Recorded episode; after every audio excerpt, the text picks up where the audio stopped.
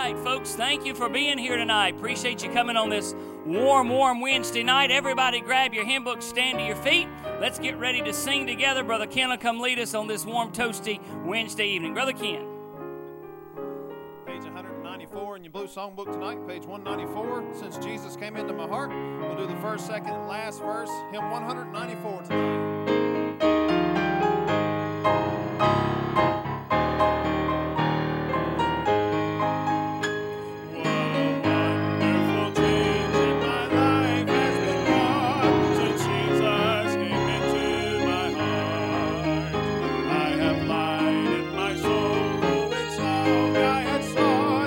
Since Jesus came into my heart, since Jesus came into my heart, since Jesus came into my heart, floods of joy o'er my soul like the sea billows roll, since Jesus came into my heart, I have seen my wandering and going astray, since Jesus came into my heart, and my sins which were many are all washed away, since Jesus came into my heart, since Jesus came into my heart, since Jesus came into my heart.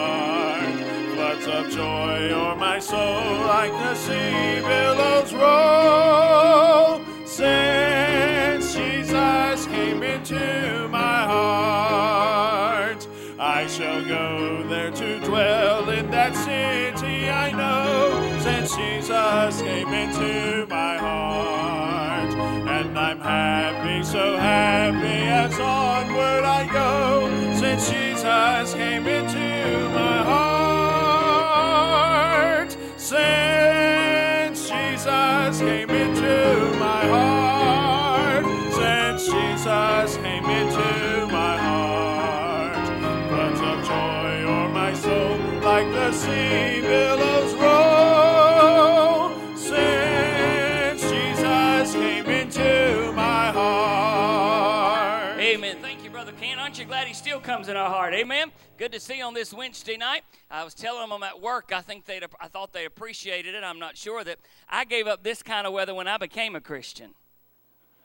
Some of you will get that on the way home tonight, but thank you for being here.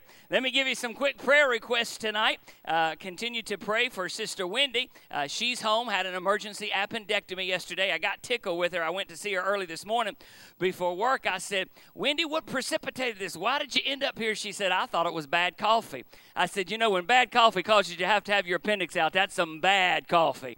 But pray for her. She's doing well and still has a ways to recover. Also pray for Brother Co. Some real special needs there. I was chatting with him. Lord knows about it, but pray for him health-wise and some other things that he's dealing with. I know he would appreciate that. Special request tonight on my left that you'd like to share publicly this evening. Special outspoken request. Yes, ma'am.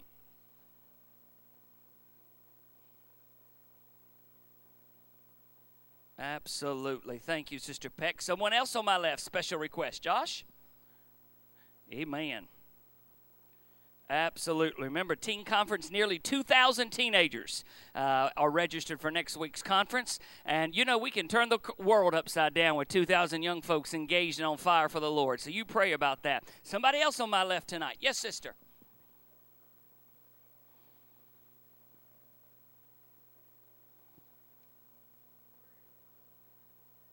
Amen.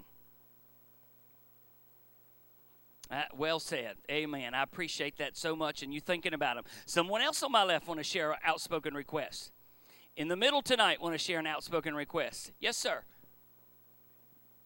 Yes, thank you, buddy. Continue to pray for Bethany. She continues to have complications and problems from where she had her tonsils removed. They had her back in the ER a couple of days ago, so pray for Bethany. Thank you for mentioning that, brother. Yes, ma'am.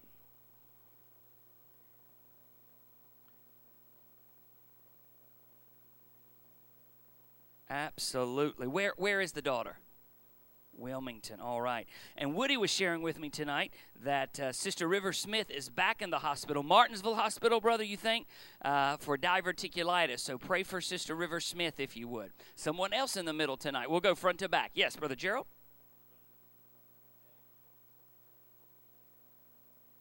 All right. Thank you so much. Brother Biggs. Amen, buddy. Always. Thank you, sir. I saw some other hands go up. Yes, Sister Helbert.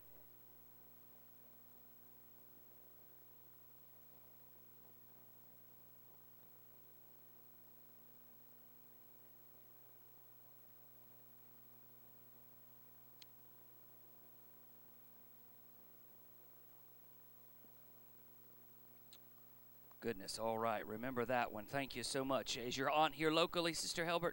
Okay, all right. Yes, ma'am. Amen.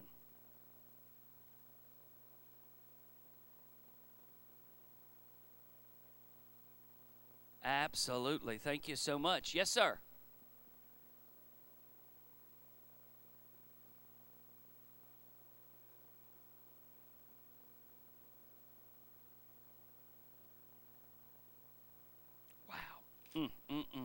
Thank you, buddy. Appreciate that.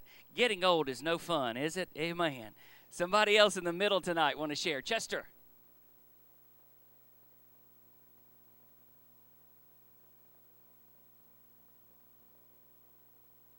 Amen. Absolutely. Appreciate that. On my right tonight and outspoken, Sister Irma.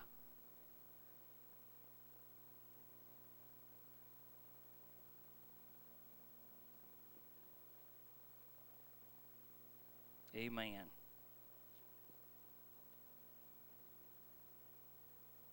Amen, sister. Thank you so much. Yes, ma'am. Amen. Leadership matters. It all rises and falls on leadership. Yes, sir.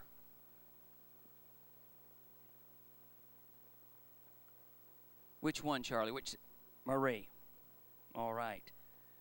Remember Marie. Thank you, Charlie. Somebody else on my right. Miss Pam. All right, certainly. Yes, sir.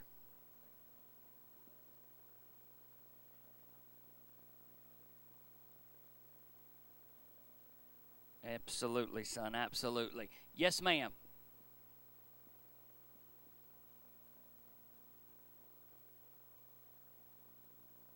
All right, let's remember that one. Thank you, sister. Yes, sir.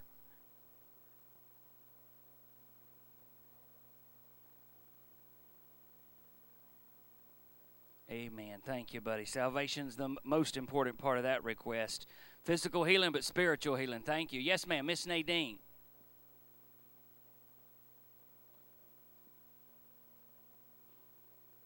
Oh, my goodness. All right. Thank you, Nadine. And that was Bonnie Winningham, you said? All right. Thank you so much. Thank you for these folks. Appreciate you sharing your outspoken request tonight. Yes. All right, thank you for that. In fact, he has left a message on the voicemail back here as well, and I have not listened to that. I just noticed it before church, so thank you. All right, any unspoken requests tonight you want to share with an uplifted hand? We're going to pray together, and we're going to ask the Lord to just meet all of these needs. Father, it is with humble hearts, Lord, and confident hearts about your ability to answer prayer that we come to you tonight. Lord, sometimes the burdens get heavy, but we also recognize that there is a throne room of grace that's open, where Hebrews tells us that we can come boldly and find mercy and grace to help in a time of need. So, Lord, we're going to do that just now. We're going to bring each one of these prayer requests to you tonight. Lord, many are personal, some are private, some were outspoken, some were unspoken. But, Lord, I'm glad that you hear each one. And, Lord, when we lay them at your feet, they are exactly where they need to be. Lord, I'll pause a moment and ask a special touch for those that are seeking the salvation of loved ones. Lord, we're going to ask that you convict those hearts especially. Draw them to yourself so that man may be saved before it is too late. Lord, for our upcoming teen conference, we're asking that you prepare our hearts to be ready for what you have in store. And, Lord, we're looking for you to do great works next week, not just with our young folks, but the nearly 2,000 that will be gathered together there in Gatlinburg. Lord, I pray for our services tonight as we continue this extremely important series. Lord, may you open it up, illuminate it, so that we'll walk out of here tonight equipped to battle the enemy and his tactics. Lord, we love you. Most of all, we thank you for loving us. In Jesus' name I pray. Amen. Let's remain standing. We'll have a song. Brother Ken. Before we sing tonight, got a couple announcements. One concerning the golf tournament.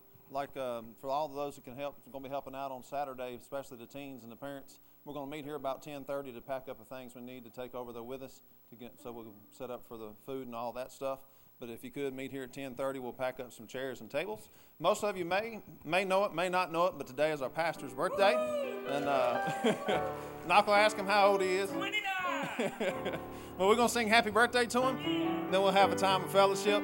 But if you get an opportunity today, come up and hug his neck, tell him happy birthday. Then Sunday night, we're going to have a little get-together celebration here after the services on Sunday night with some ice cream, some sandwiches, and that stuff. And I hope you don't get me. I know he's on a diet and things, but we can have ice cream anytime. I'll bring sherbet for you. I like sherbet anyway. Happy birthday. Happy birthday to you.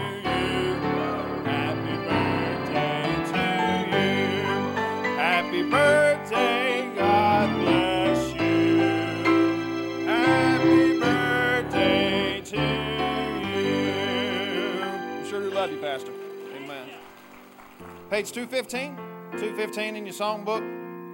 Heaven came down, glory filled my soul. We'll do the first verse and chorus. I have a time of fellowship, page 215.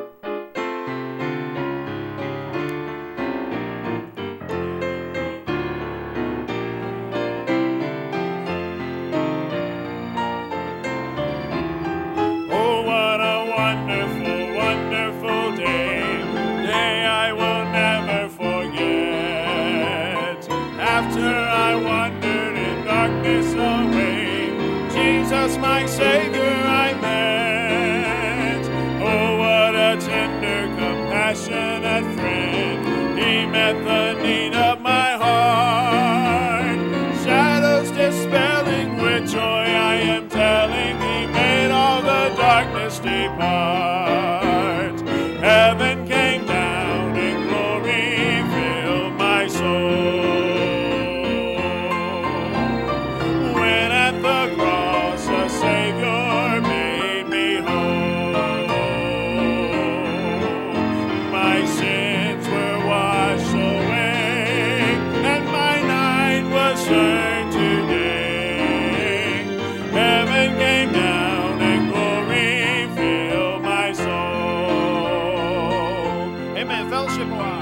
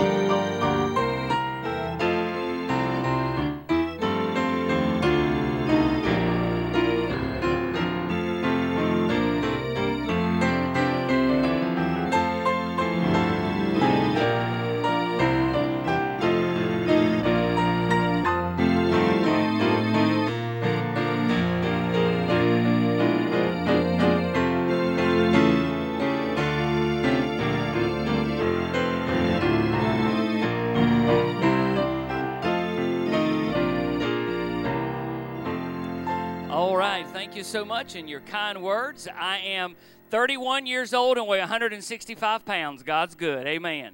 I'm not sure which one you believe the least. Amen. All right, fellas, make your way down tonight. Congregation, please turn with us tonight. 1 Kings chapter 18. If you have not worshiped the Lord with tithes and offerings, we'll let you do that now and be obedient to give weekly. And God will bless you for it. 1 Kings 18 tonight is where we'll launch off this evening. Father, bless the offering.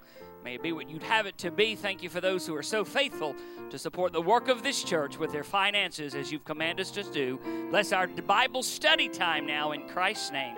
Amen.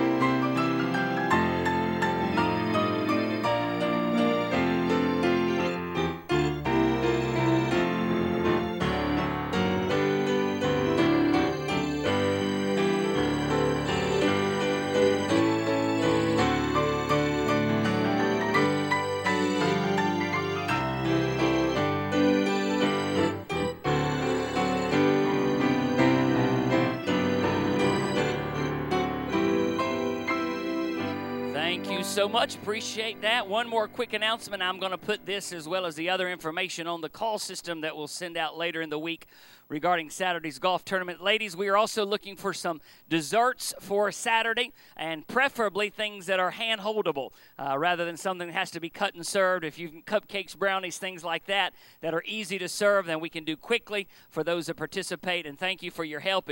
As you well know, all of the proceeds for Saturday's tournament go to help these young folks and their costs associated with conference. 1 Kings tonight, chapter number 18.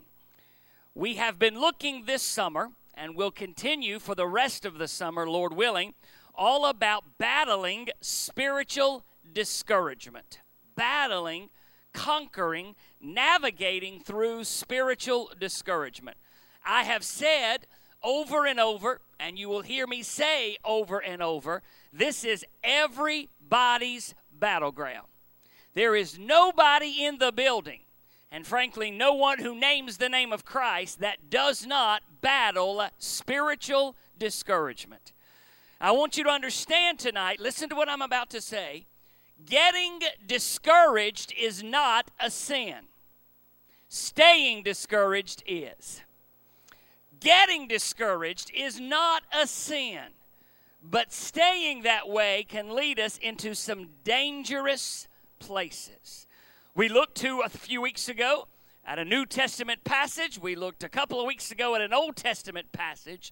And we're going to be looking now for the next few weeks at the individual in Scripture that I think is the archetype or the best example of someone who climbs to the highest heights and then plummets into the lowest depths of despair.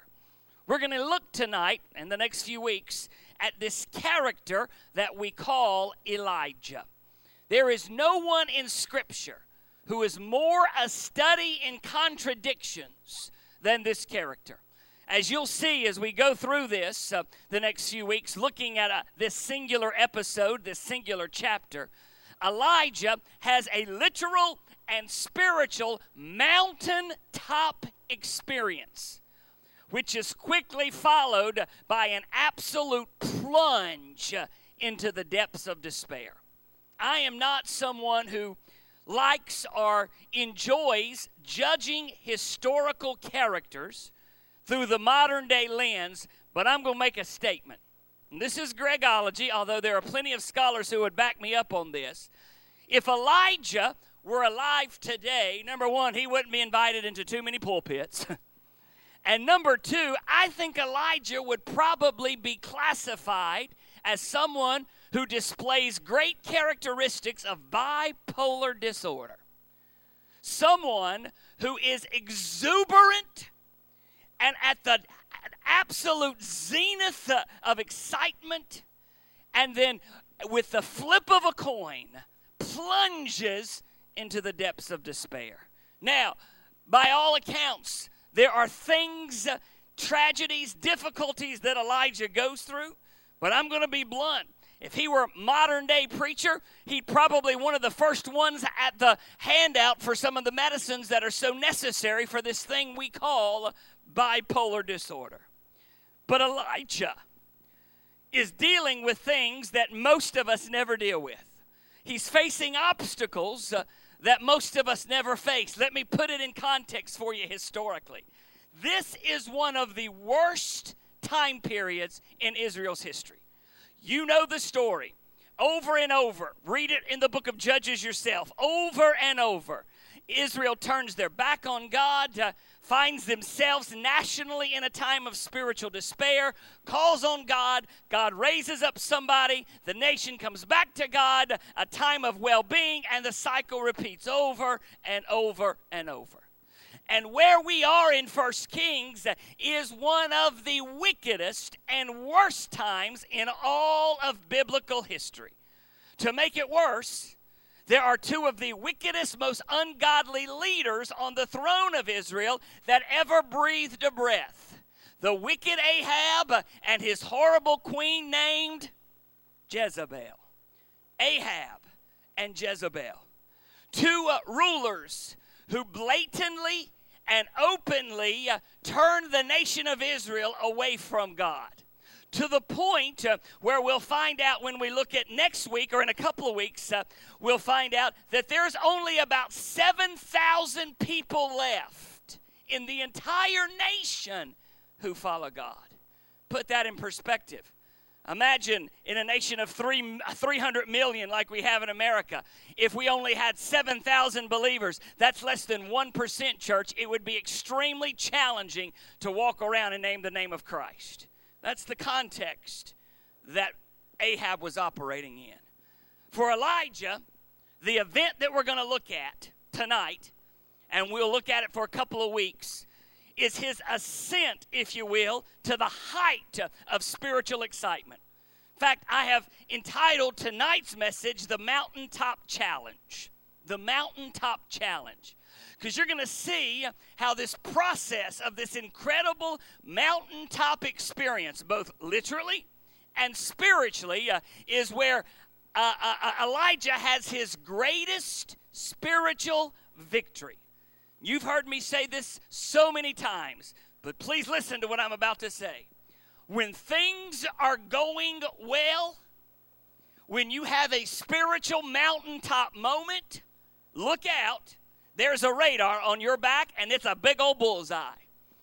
When you've got a spiritual mountaintop moment, look out, because your enemy knows he cannot have your soul, he cannot have your salvation, but he's going to do everything he can to rob you of the joy of your salvation.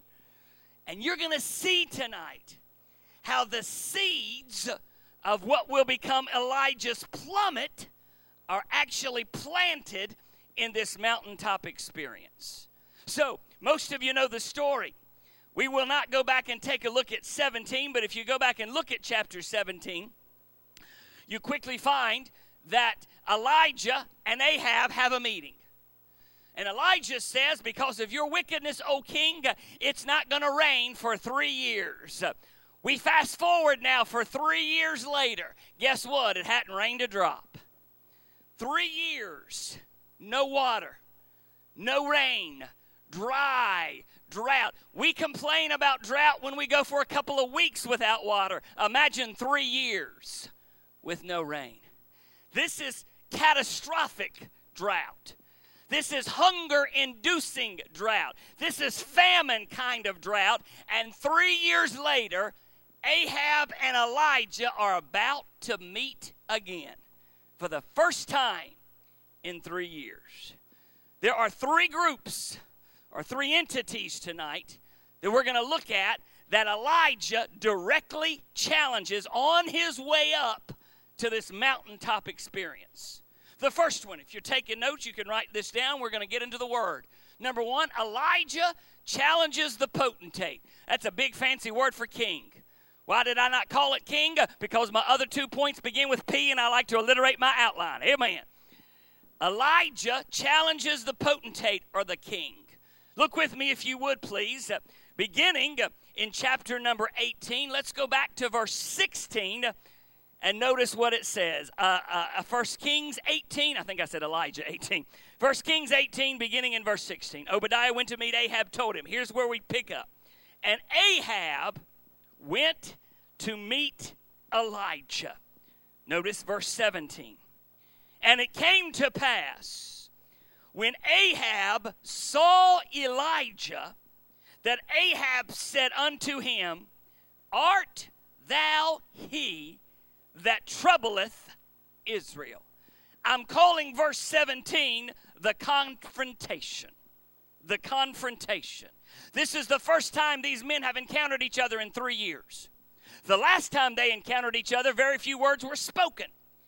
Ahab stares at Elijah, and Elijah says, because of you, it's not going to rain in 3 years. I'm out of here, and he leaves. He's gone through all kinds of things during the 3 years. So many things. He's been fed by the brook Cherith.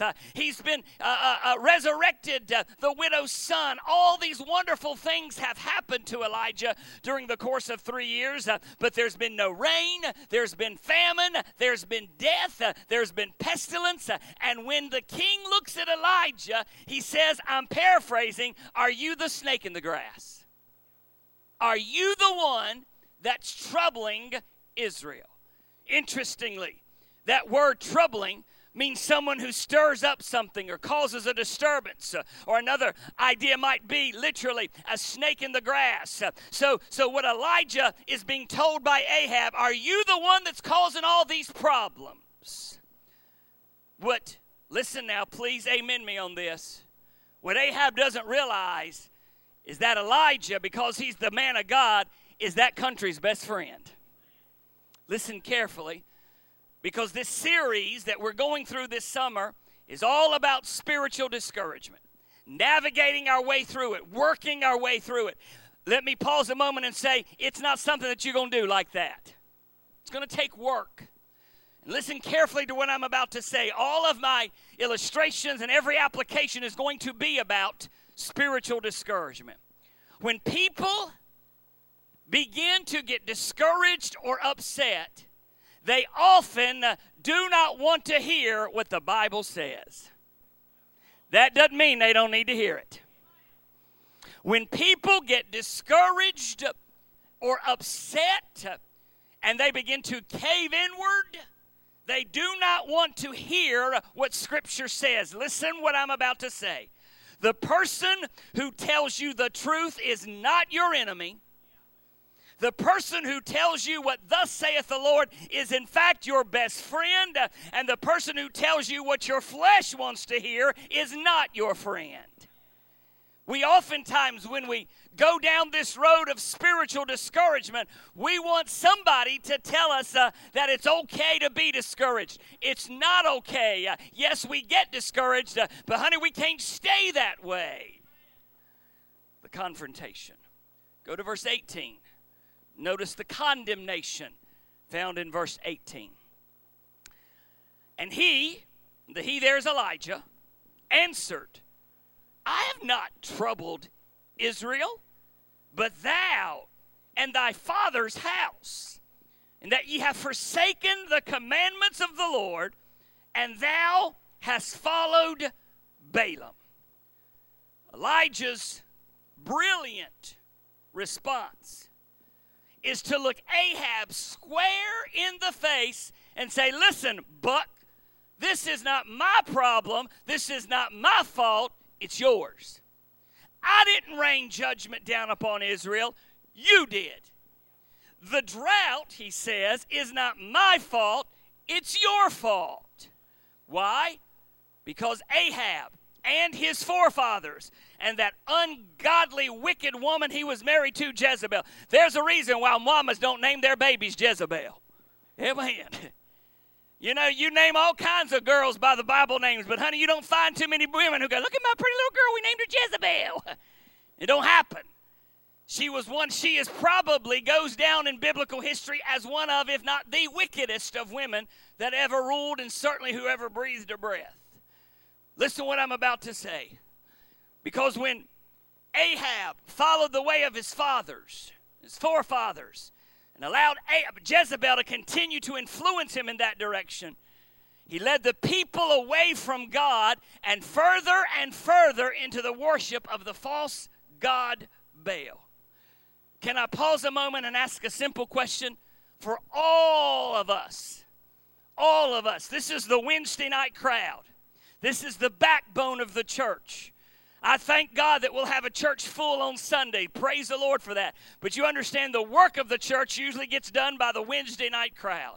So listen carefully to what I'm about to say.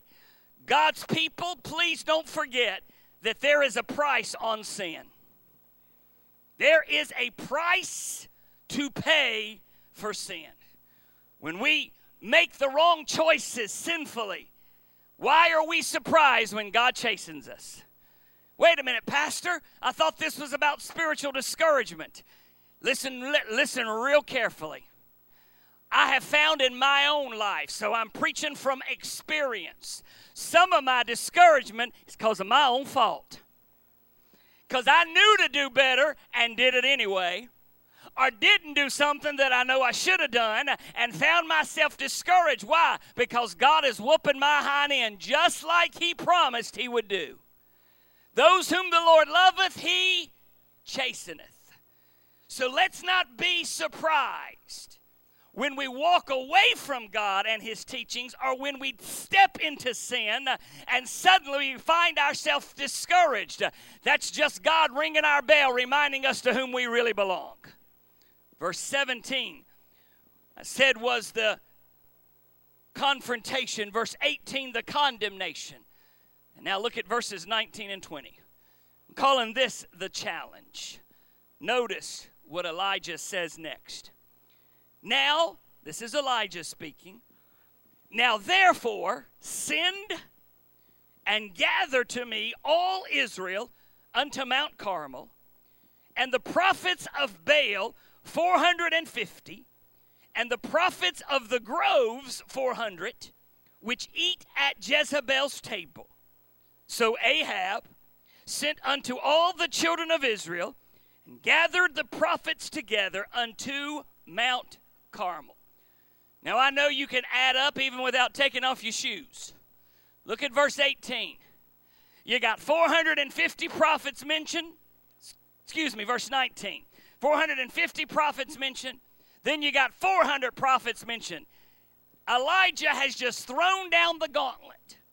He's just laid down the challenge. He said, I'm going to take you on. But this is not going to be a one man against one man.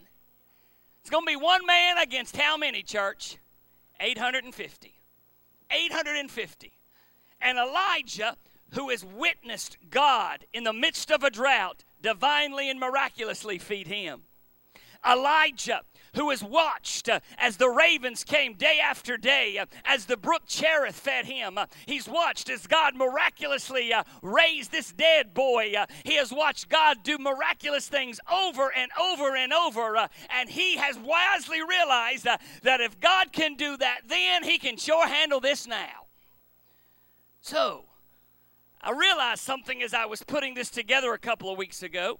Don't know why I never saw it before. But Elijah and Ahab speak to one another 8 times in this passage. Of those two, Elijah and Ahab, who's the king?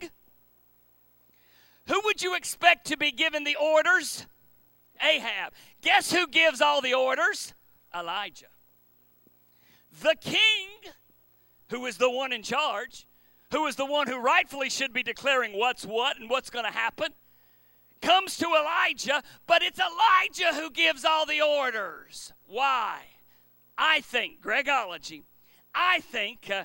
this King Ahab has wisely realized that Elijah is the only way I'm going to shut this drought down.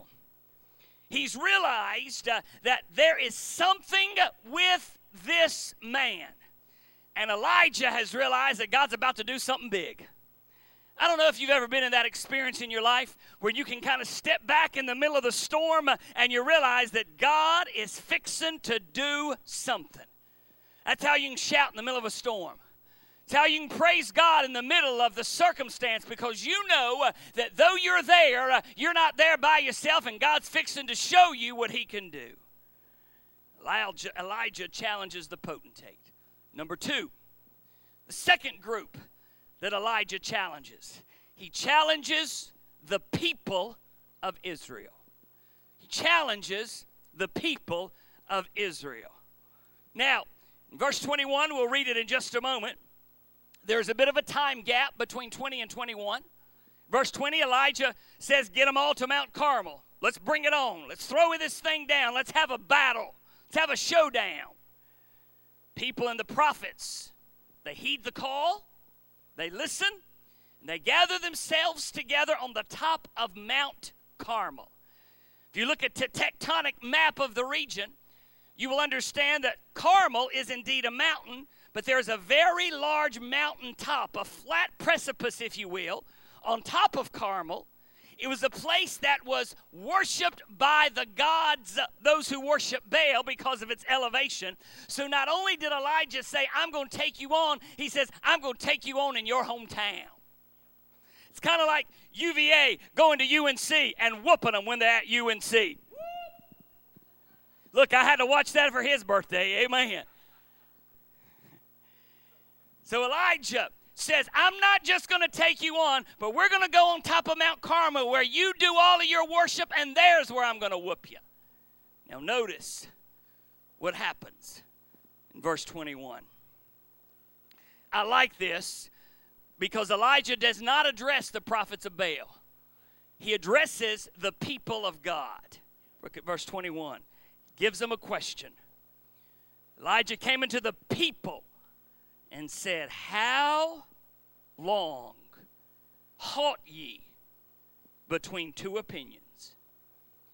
If the Lord be God, follow him. But if Baal, then follow him. This question that Elijah asks is very telling.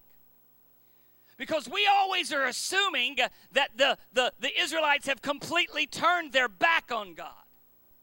And I'm reading this and I'm realizing that that's not the case. They hadn't completely turned their back on God, because he says, how long will you halt between two opinions? How long will you halt, he said. How long will you go back and forth? Do you know what I think's happening? The people of God wanted to worship God, but they also wanted to worship Baal. The people of God wanted to proclaim that they were the people of God, but they wanted to do what they wanted to do. You know what I've discovered? I've been pastoring now for over 17 years, preaching for almost 25. You know what I figured out? It's deep theology. You ready? People do about what they want to do. People do about what they want to do. Here's the simple reality, folks.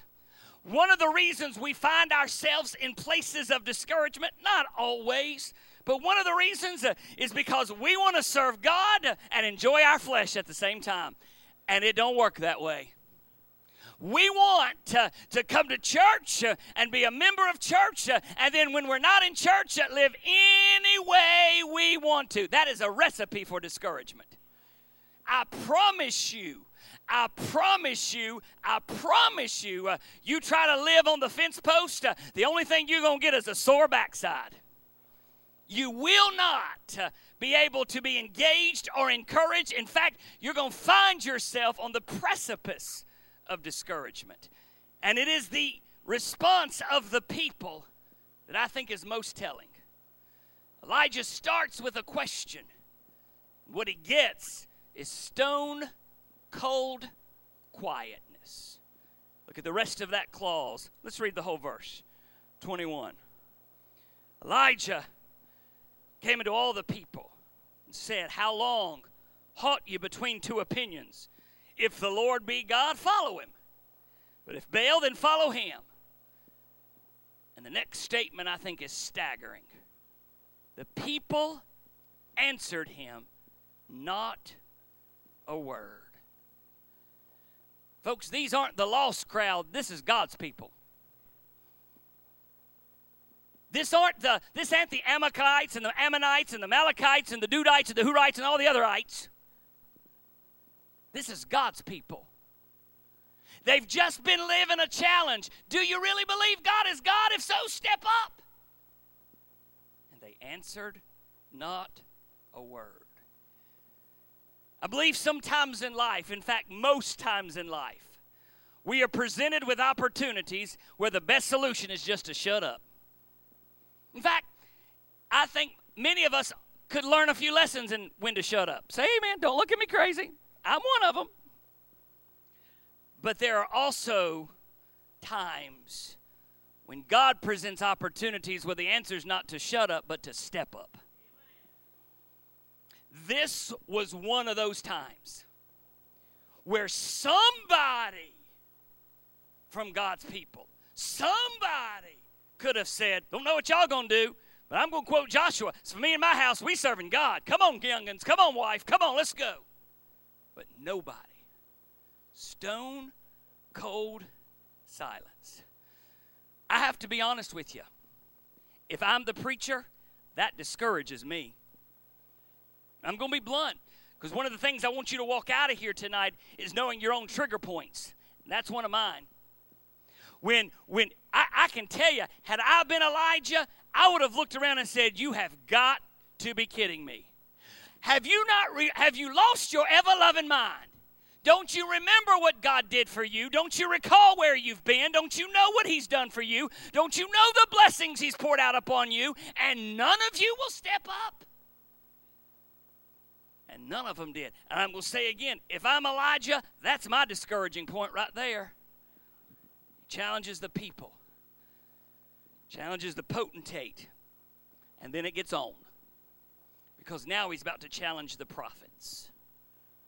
He directs his attention now in verses 22, 23, and 24 to what I'm calling showtime.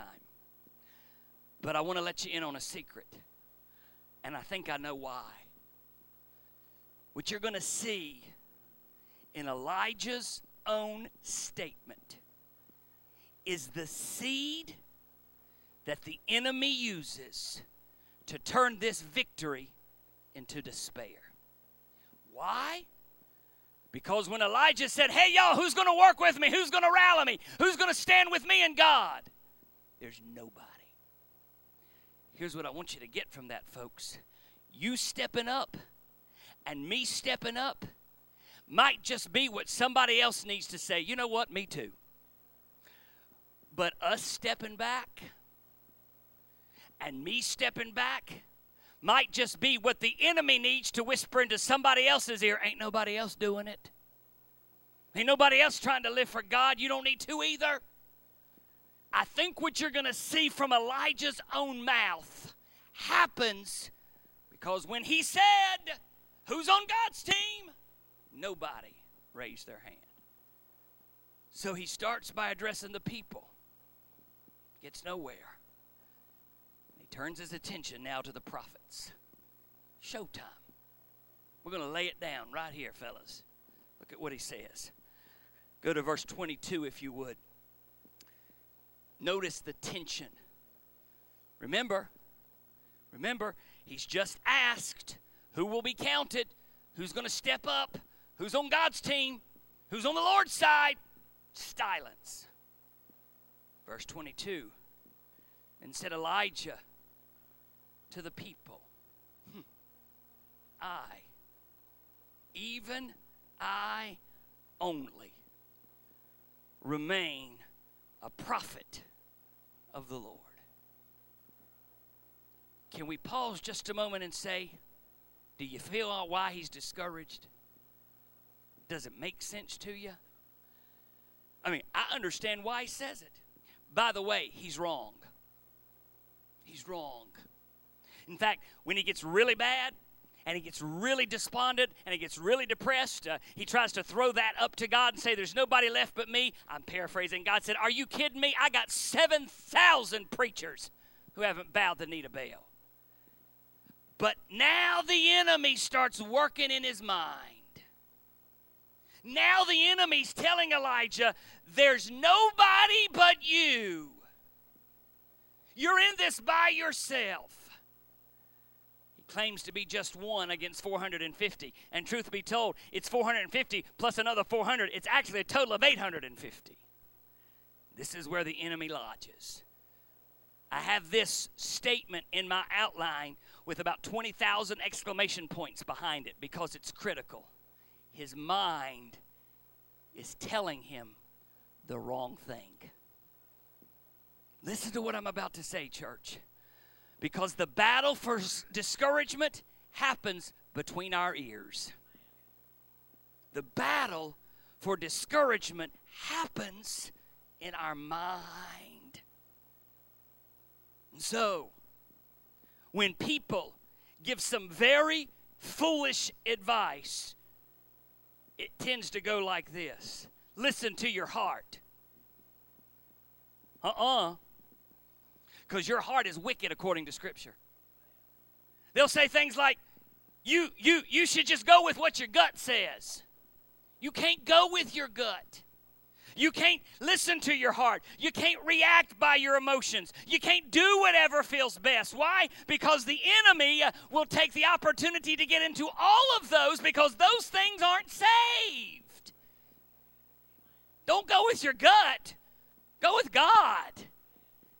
Don't go with what your emotions tell you. Go with what God says about it. But in this moment, Elijah, and I'm going to be blunt, I'm not criticizing because I'd have been right there with him. If I'm the only one out of all of these people of God, I'd have been right there with him. But Elijah turns to the prophets and he lays down the terms. Look at verse 23. Let me therefore give us, this is still Elijah speaking, let me therefore give us 2 bullocks. And let them choose one for them bullock for themselves and cut it in pieces and lay it on wood. And notice the next clause, put no fire under it. It's important. I'll explain in a moment. And I will dress the other bullock and lay it on wood and put no fire under. And call ye on the name of your gods, and I'll call on the name of the Lord, and the God that answereth by fire, let him be God. And the same people who would not step up and say, yeah, we're on God's team. The same people who would not answer Elijah's first question, boy, they chip in now. Now these same people answered and said, it is well spoken. What a good idea. What a brilliant idea. Why? Elijah lays out the challenge. Very simple. They're going to In Baal's home turf, they're going to take a bull, slice it up, put it on the altar, and see who catches it ablaze. I heard one great little story. You know the rest of this probably, where Elijah, when it's his turn, says, put some water on it, put some water on it, do it again, and Sunday school teacher says to her little class, do you know why Elijah wanted all the water? And little boy says, so they could make the gravy. Amen. Amen. Elijah says, put no fire under it. That's important. History records that the worship of Baal and pagan altars usually had a dugout underneath where a priest would hide and light a fire, making it look like Baal had come down and lit the fire. Are you with me? It was all smoke and mirrors. It was a magic trick, an illusion. There'd be a priest up under there, and so when they would start hooping and hollering and praying, that priest would light it from below, and woo, look what the Baal's done, praise Baal. And all along there's some crazy nut underneath who's lighting the fire. So Elijah said, no fire underneath. Why did they agree to this? Why did this excite them? Here's what you should know. Baal was viewed as the god of life. He was a fertility god who was seen in the rain and the sun.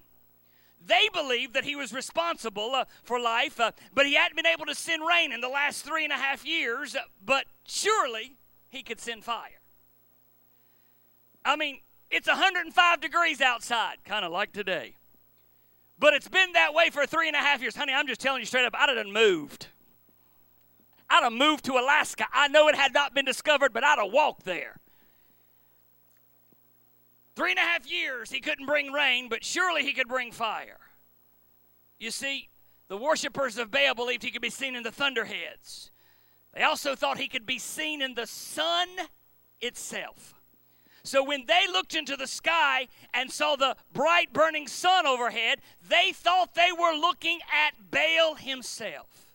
So this was a contest they thought they could win.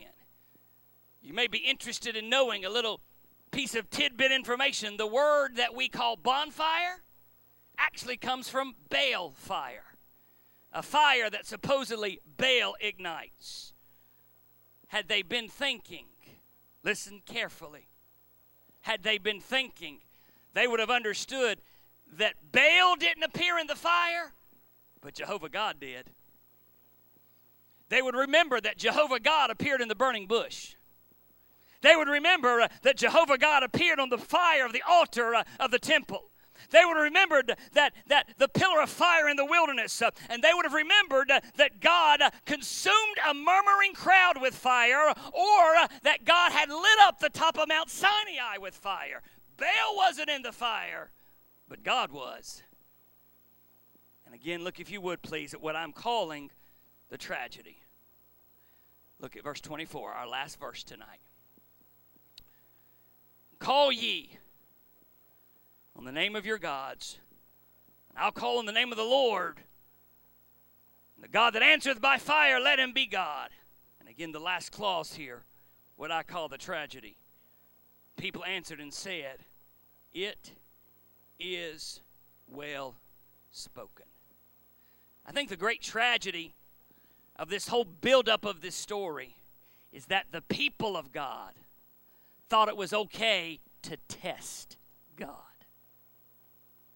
The people of God thought it was acceptable to really see what God could do. Let me close by this simple thought. Before we come down too harshly, maybe we should admit that sometimes we are just the same way. When we allow life and all of its distractions to crowd God out, we're just as guilty as they are. When we come to the place where we wonder whether God really has it for us or whether it's really worth it to worship God, we're in bad shape. When God has to compete with other areas of our life for attention, then we're in the same spot these Israelites are in. So my question is, how did they get there? How did they get there? I'm going to ask you to think with me now. Close your Bibles. Close your Bibles. I want you to think with me. I want you to answer one question. You don't have to say it out loud. I don't want you to. What is your discouragement trigger? What is it? And it could be more than one. What is it that triggers that, I'm done? That spiritual discouragement where you think, I can't do this. I've already told you one of mine. If I'm Elijah's position, I'm already discouraged. Can I give you one more? For me, when I get overwhelmed, I get discouraged. When I look at everything I'm supposed to be doing at work, and everything I'm supposed to be doing at church, and everything I need to be doing with my wife and my children, and everything that's falling apart at the house, and I scan all of that, and I think, I can't do this. This is too much. I get discouraged. And you know what I have to remind myself? Because I'll be right where Elijah is. You know what I have to remind myself? I'm not by myself. I'm not by myself. And thank God, I don't just mean God. Thank God for that. But I'm not the only one at my church. I'm not the only one at my work. I'm not the only one in my family. In fact, I can get my daddy to do most of this. But do you understand? In those moments of the enemy gets right here. And please don't look at me crazy. Any preacher who tells you anything different's a liar. I don't mean to be unkind, but any preacher who says they don't get discouraged is just not being truthful. When I get to the point where it's just too much, it gets right here. What's your trigger? Because knowing your trigger is the only way to know how to walk away from your trigger. Because where your trigger is where the enemy wants to go.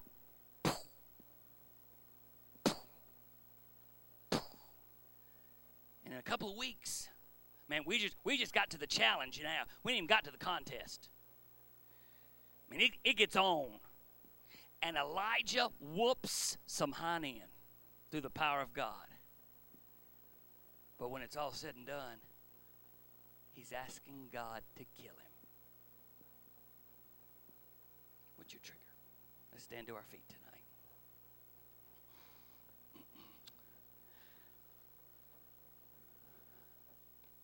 What's your trigger? Mr. Renee, just play something quietly for us tonight. If you're here this evening and you want to just make your way to the altar, you can. This is open altar time. We don't